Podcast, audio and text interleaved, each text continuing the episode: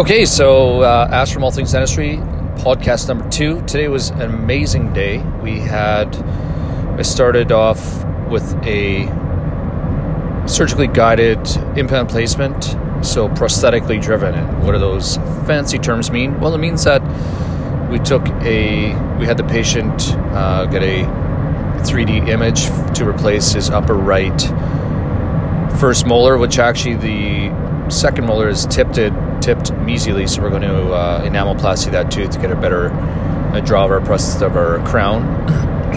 Fancy word, prosthesis.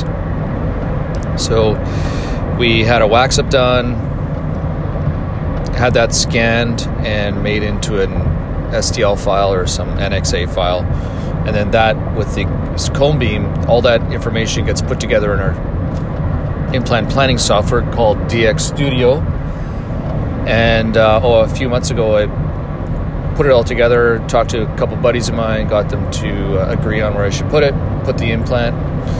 And then what we did was we just had the two, two millimeter pilot guide drill, and that was it. And then we uh, so we numbed up the patient, went through consent, numbed him up, uh, used the guide. So the the tip that my uh, good buddy taught me um, was that Amir was to place the guide, perforate, use the so place the guide, then take your two millimeter pilot drill and go right to length through the gingiva just like that, and then take a look at where you you punctured through the gingiva, and then make your crestal incision after that, because then it'll give you a guide as to once you see the crest, osseous crest for implant placement, then you know how deep you're gone and three millimeters below the restorative margin of the opposing adjacent teeth. So I did that, punched through the gingiva, and then uh, he was really into placing it into the sinus, like a couple millimeters, about a millimeter into the sinus without a lift.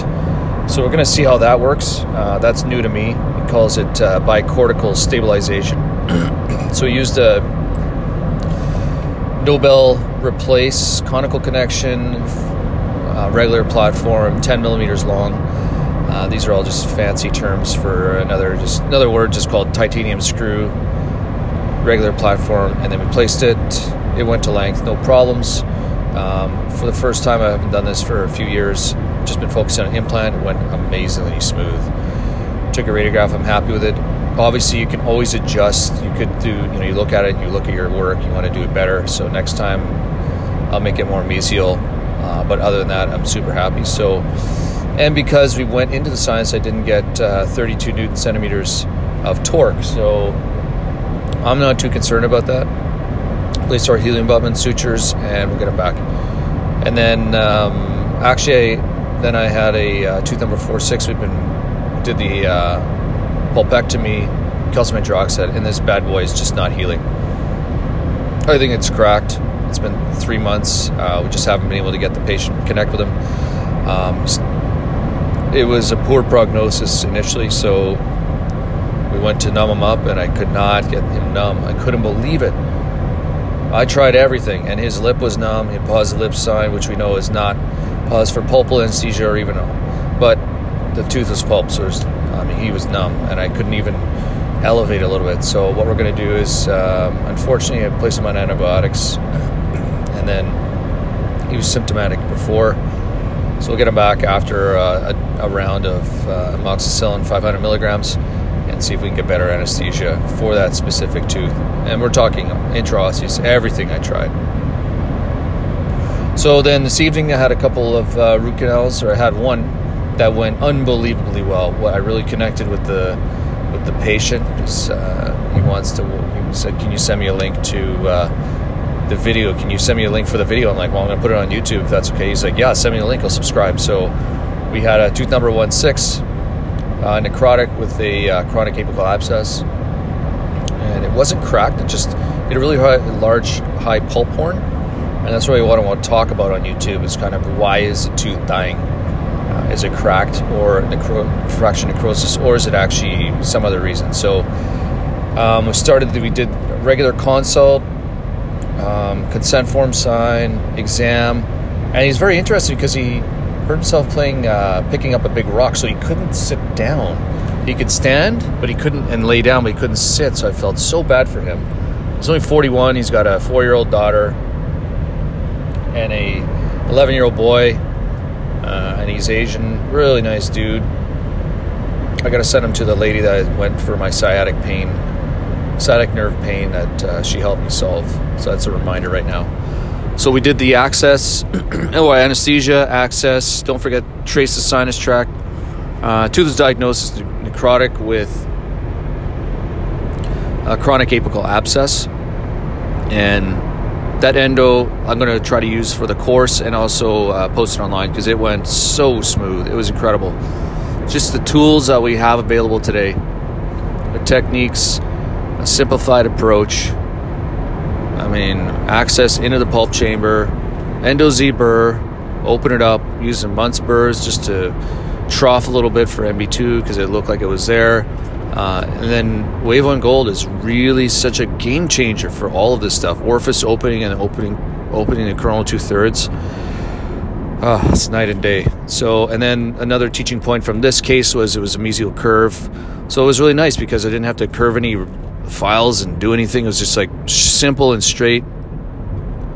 And then uh, another teaching point was uh, losing length between uh, coronal shaping. So after the wave one go primary went to length, I lost a millimeter in uh, MB1 and MB2 right off the bat, a full millimeter off the length. It's just incredible how that and what I've finally learned is when to recheck working length, and it's right after the primary to length. So, um, what is length? You know, I'm out. I'm touching the kissing the PDL with my apex locator, subtracting 0.5 millimeters from that, and that's giving my what, we, what I like to call my initial working length. And then from there, we do the wave one gold to that length, and then irrigate lots of irrigate to dry the canals as best I can using my um, syringe to suck back the irrigant, and then recheck working lengths, and so the distal buccal stayed at 16 and a half. Both mesials sh- shortened by a millimeter, and the palate stayed the same, I think.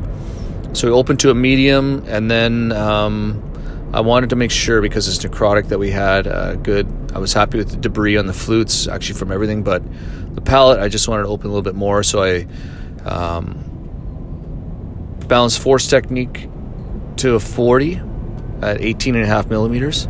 Just, I just want to, and there was a little bit of debris, so I was happy that I did that. Lots of irrigation. Uh, in this clinic, they have EDTA, so we did our final lots of irrigation. It's probably about 30 milliliters of hypo that went through all that tooth. and then endoactivator, uh, then EDTA, then endoactivator, and then final hypo rinse. I actually did some manual pumping, manual dynamic, manual irrigation ah, activation, whatever it's called, with a gutta percha point in the mesiobuccal canals and the distal buccal, actually. Not so much the palate. I'm worried about extruding some of the sinus. I've been burned down that road before, so I don't want to do that. I'm very cautious about that, patient safety. Um, so, and then we dry, tried points in, dried, happy with the lengths. BC sealer, um, coat the points with BC sealer, and then put BC sealer in the in the orifice and then working length radiograph. Super happy with the end result. Seared it off, packed it, placed Cavit, and then what else did we see? So that was good. That was that case. Uh, I saw this other gentleman. We took did an endo and took his tooth out. He's happy. Um, then I had another patient with a 57 year old female who wiped out.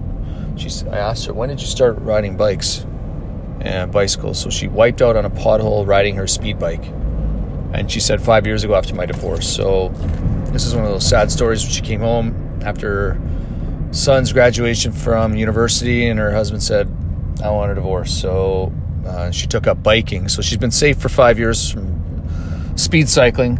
Uh, but then uh, she was following one of her partners. There was 20 of them in a pack, and the first one swerved, and she nailed it, and she broke her front teeth. So she had crowns put on them uh, crowns look amazing. It's my boss who put them on, but one needs an endo, so we booked, consulted her, and then uh, booked for an endo down the road. And then I've got this C-shaped canal. I did the endo on. It looks great, but it just is not healing. and great learning lesson from this case. So irrigate, irrigate, more irrigation. So we've retreated it and it's still sitting in calcium hydroxide. It's not getting any better. And I know what the problem is. It's that C shape, that little fin of tissue that's just not healing. So what we're going to do is we're going to do an intentional replantation and see if we get some success back with that, if we can get the tooth out. Uh, and then that's pretty much it. It's pretty like awesome, exciting day. And I love, I was so stoked with, um, with the uh, guided surgery. Just and then we'll put the crown on. We'll throw a video online just about the whole process because it's so simple. Excuse me. It's a very simple technique, and there's so many little techniques that even Amir taught me that I'm super grateful for. I make it really almost bomb proof if I can do it. Wow. So I'm super grateful for you listening. I got to pick up uh, Kate, daughter from a friend's house, and then uh, we're going to go home that's it. So we'll talk to you soon. Cheers.